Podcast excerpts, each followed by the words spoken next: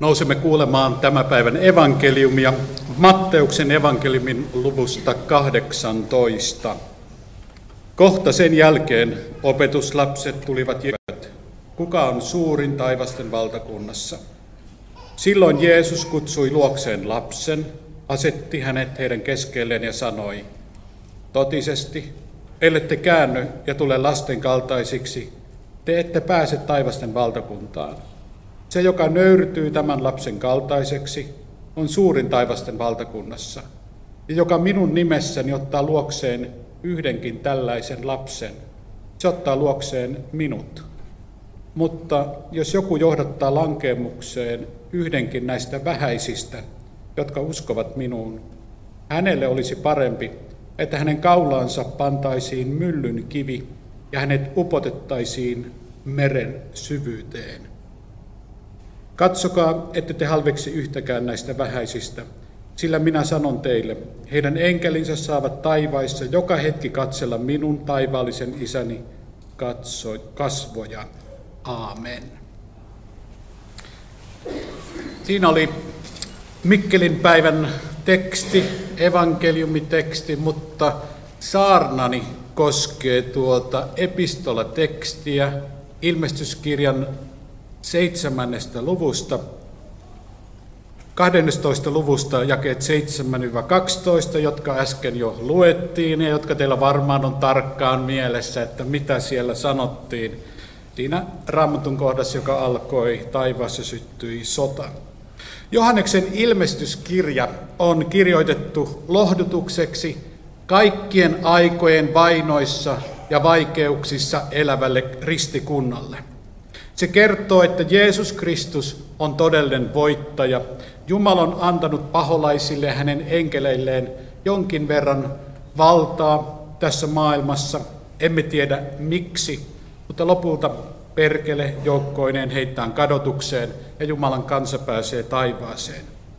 Ilmestyskirja muistuttaa historian lopusta ja Jumalan valtakunnasta, joka odottaa kaikkia uskovia kaikista maailman kolkista, kaikista kielistä ja kansoista. Ilmestyskirjan rakenteessa sana seitsemän on tärkeä. Alussa on kirjeet seitsemälle seurakunnalle. Sen jälkeen on näyt seitsemällä sinetillä suletuista kirjekääröistä. Sen jälkeen seitsemän, seitsemän sinetin jälkeen, jälkeen kerrotaan seitsemästä torvesta ja niiden soittamisesta. Tämän jälkeen on seitsemän merkkiä, joista ensimmäinen liittyy tämän päivän epistolatekstiin, joka on myös saarnatekstinä. Loppupuolella on vielä kuvaus seitsemästä vihanmaljasta, ja sen jälkeen päästään loppuhuipennuksiin, Babylonian tuhoon, viimeiseen tilintekoon ja lopulliseen voittoon. Mutta tekstimme alkaa sanoilla, taivaassa syttyi sota. Mistä ajanjaksosta on kysymys? Juuri ennen näitä sanoja tässä luvussa on kuvattu naista, joka synnytti poikalapsen, joka paimentaa kansoja rautaisella sauvalla. Kun lapsi syntyy, lohikärme eli paholainen halusi nielasta lapsen. Tämä on tietysti esikuva tai kuva Jeesuksen syntymästä ja siitä, miten hänen syntymänsä jälkeen, koko hänen elämänsä aikana paholainen yritti Jeesuksen hävittää ja vielä ristillä hän luuli saavansa voiton. Tämän kuvauksen jälkeen tulee sanat, taivaassa syttyi sota. Ajanjakso viittaa todennäköisesti Jeesuksen taivaaseen astumiseen. Paholaisella oli ennen sitä jonkinlainen asema taivaassa, jota hän käytti hyväkseen syyttääkseen uskovia heidän synneistään Jumalan edessä. Mutta kun Jeesus oli sovittanut kaikki synnit, ja astui taivaaseen.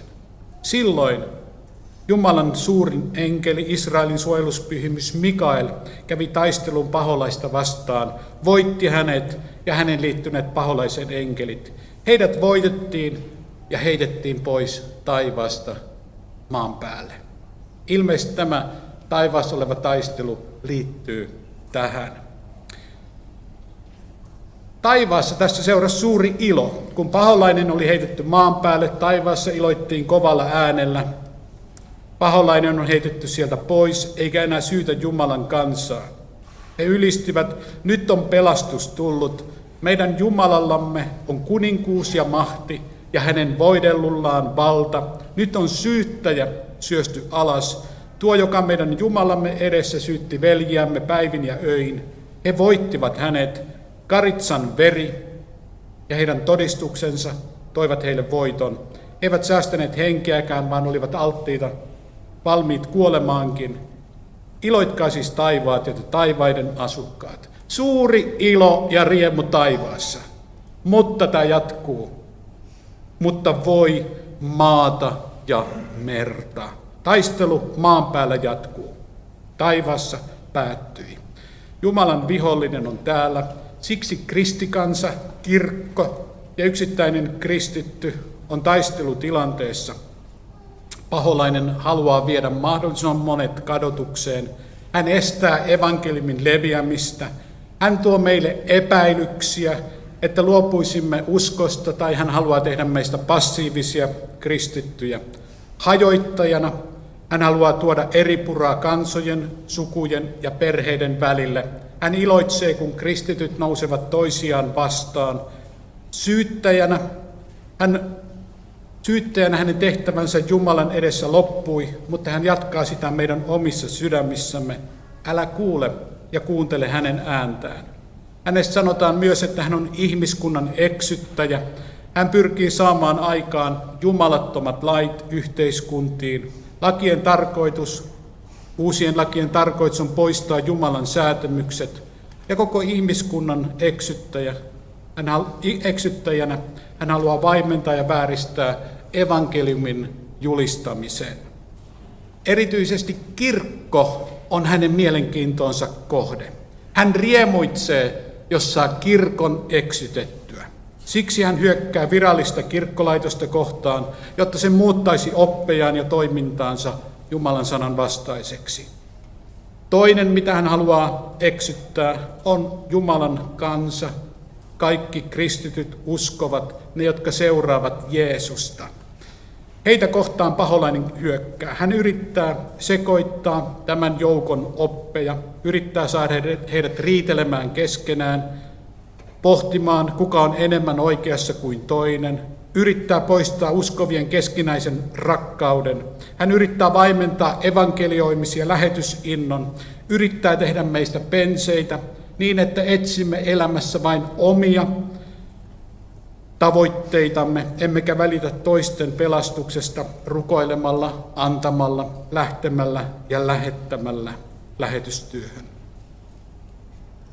Seuraavassa luvussa, tuossa 13. luvussa ilmestyskirjassa on yksi tärkeä muistutus meidänkin ajamme uskoville. Lopun aikana saatana pyrkii myös eksyttämään ihmiskuntaa tekemällä suuria ihmeitä. Siellä sanotaan, miten peto tekee suuria tunnustekoja ja saa tulen lyömään taivaasta maahan ihmisten nähden. Tunnustekojen tarkoitus on johtaa harhaan kaikki maan asukkaat. Hän haluaa meidän uskottelevan. Hän siis haluaa tehdä ensinnäkin ihmeitä eksyttääkseen ihmiset. Hän haluaa matkia Jumalaa, koska Jumala tekee ihmeitä. Hän haluaa tehdä myös. Hän haluaa myös uskotella kristikansaa ja kaikkia muita, että Kristus ei tule takaisin vähän aikaan ja viimeistä tuomiota ei oikeasti ole olemassa. Paholainen on eksyttäjä. Tässä sekasortoisessa ja eksytysten maailmassa meillä on yksi pysyvä kompassi, joka on Jumalan sana. Nuo 66 kirjaa, kaksi testamenttia ja yksi sanoma Jeesuksesta ja hänen pelastuksestaan. Paholainen hyökkää myös Jumalan raamatussa valitsemaa kansaa Israelia kohtaan, yrittäen hävittää sen. Hän hyökkää kaikkea sitä vastaan, mitä Jumala arvostaa ja rakastaa. Mutta tällekin tulee kerran loppu. Elämme nyt sekasorron maailmassa, joka päättyy, kun Herramme Jeesus Kristus palaa takaisin. Ja meidän on muistettava, että tämä ei ole meidän, tämä Suomikaan ei ole meidän kotimaamme. Suomi tuli, Suomi menee joskus, Venäjä tulee, Venäjä menee, USA tulee, USA menee. Ainoa mikä pysyy on taivas ja Jumalan valtakunta, jonka kansalaisia me olemme. Ja meidän on pidettävä tämä koko ajan mielessä, kun täällä vaellamme. Tämä maa ei ole meidän todellinen kotimaamme, vaan meidän todellinen kotimaamme on taivaassa. Kun olemme täällä, emme saa rakastua tähän maailmaan, emme ole tänne mitään tuoneet, emme voi mitään myöskään mukanamme viedä.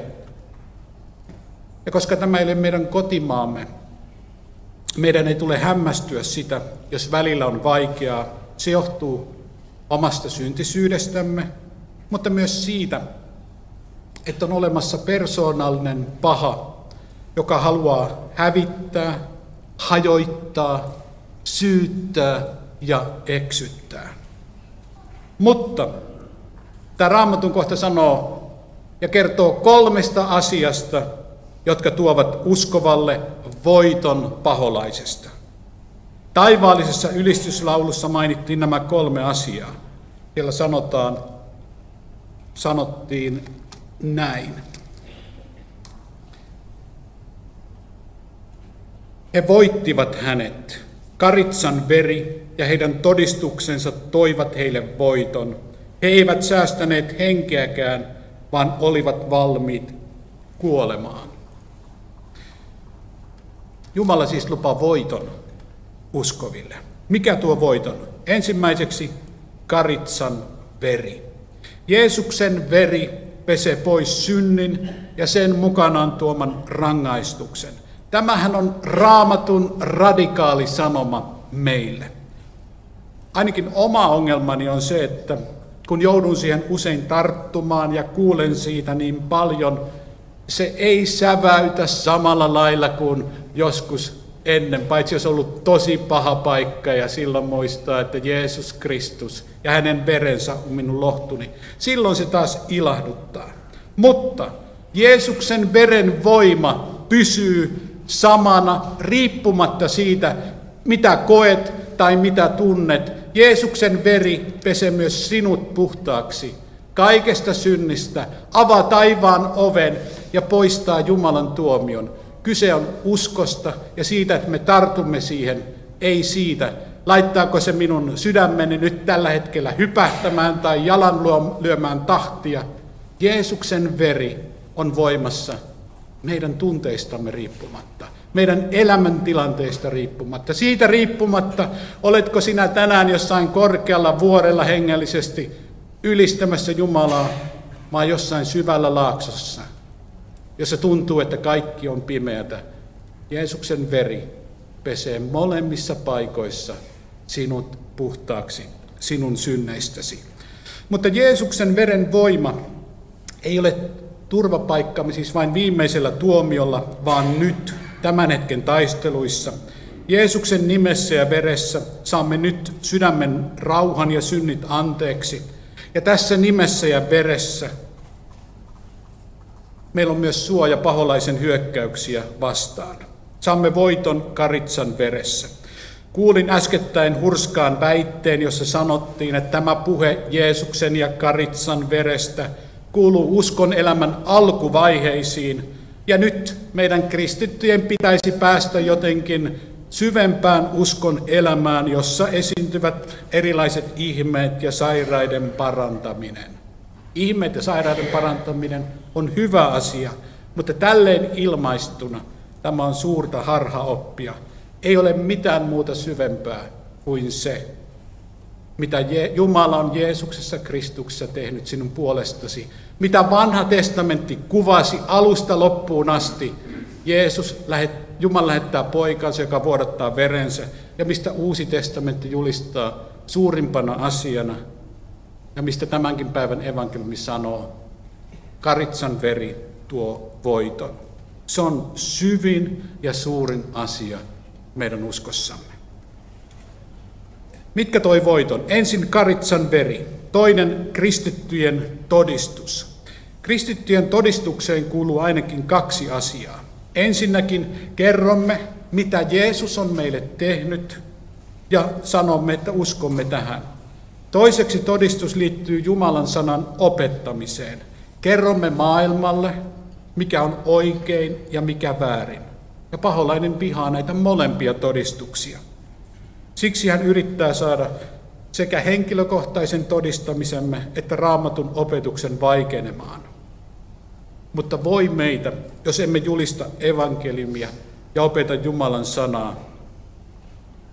Tämän vuoksi myös kansanlähetyksessä haluamme sitoutua ja olemme sitoutuneet voimiemme mukaan lähetystehtävän täyttämiseen, että sana Kristuksesta leviäisi myös sinne, missä häntä vielä ei, ole, ei vielä tunneta.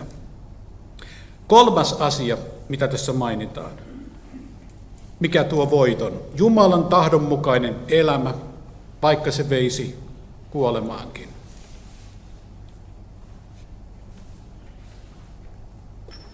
Jumalan kansan elämään on kuulunut alusta alkaen kärsimys ja kuolema uskonsa vuoksi. 1900-luvulla surmattiin kristittyjä enemmän kuin koskaan aiemmin. Open Doors-järjestön mukaan joka kuu tapetaan keskimäärin 322 kristittyä heidän uskonsa vuoksi. Hävitetään 241 kirkkoa tai seurakuntatilaa ja tehdään 772 väkivaltaista tekoa kristittyjä kohtaan. Vuodessa tämä tarkoittaa 3862 tapettua kristittyjä, jotka uskonsa vuoksi, todistuksen vuoksi on tapettu, 2892 hävitettyä Jumalan palveluspaikkaa ja noin 10 000 väkivaltaista tekoa kristittyjä kohtaan.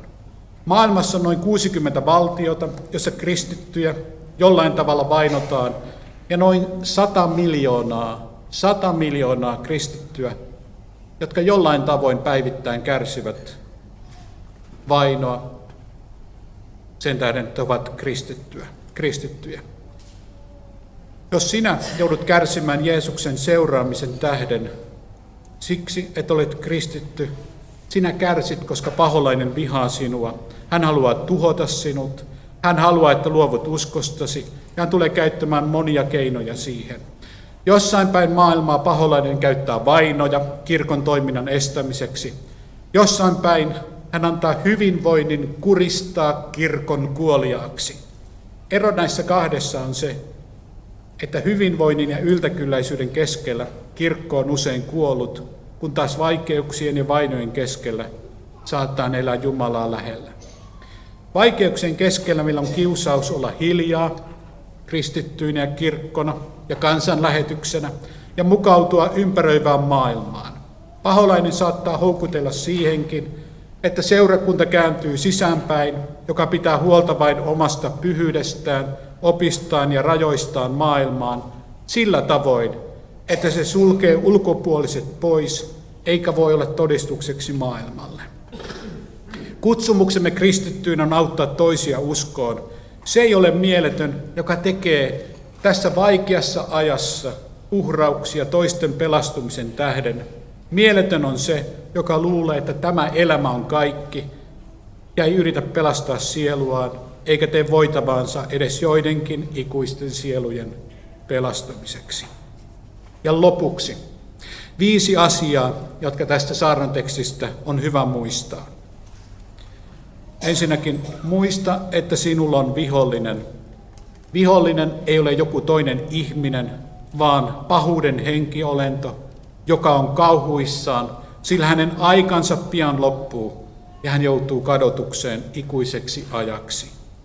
Sinulla on vihollinen. Älä ihmettele, jos on vaikeaa Toiseksi paholainen, paholaisen toiminta tuo maailmaan, yhteiskuntaan ja elämäämme paljon kärsimystä, jonka keskellä joudumme elämään.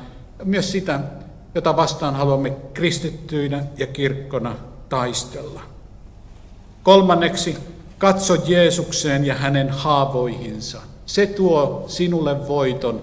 Jeesuksen Kristuksen veren tähden myös sinä saat olla kerran taivaassa Jumalan luona. Veri pesee puhtaaksi kaikesta synnistä jokaisen uskovan.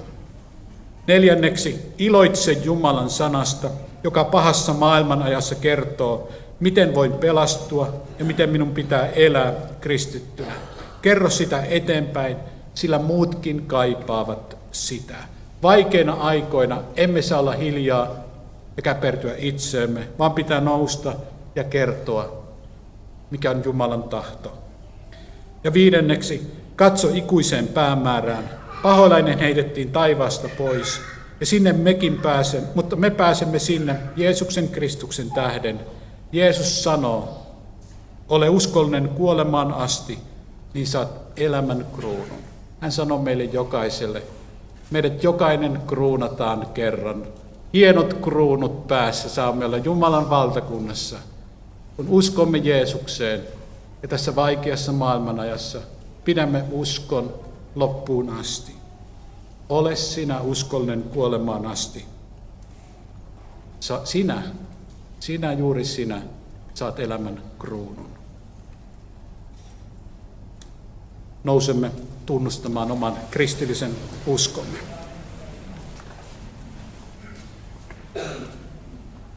Minä uskon Jumalaan, Isään kaikkivaltiaseen, taivaan ja maan luojaan, ja Jeesukseen Kristukseen, Jumalan ainoaan poikaan, meidän Herramme, joka sikisi pyhästä hengestä, syntyi neitsyt Marjasta, kärsi Pontius Pilatuksen aikana, ristiin naulittiin, kuoli ja haudattiin, astui alas tuonelaan, nousi kolmantena päivänä kuolleista, astui ylös taivaisiin, istuu Jumalan, Isän kaikkivaltiaan oikealla puolella ja on sieltä tuleva tuomitsemaan eläviä ja kuolleita ja pyhän henkeen, pyhän yhteisen seurakunnan, pyhäin yhteyden, syntien anteeksi antamisen, ruumiin ylösnousemisen ja iankaikkisen elämän.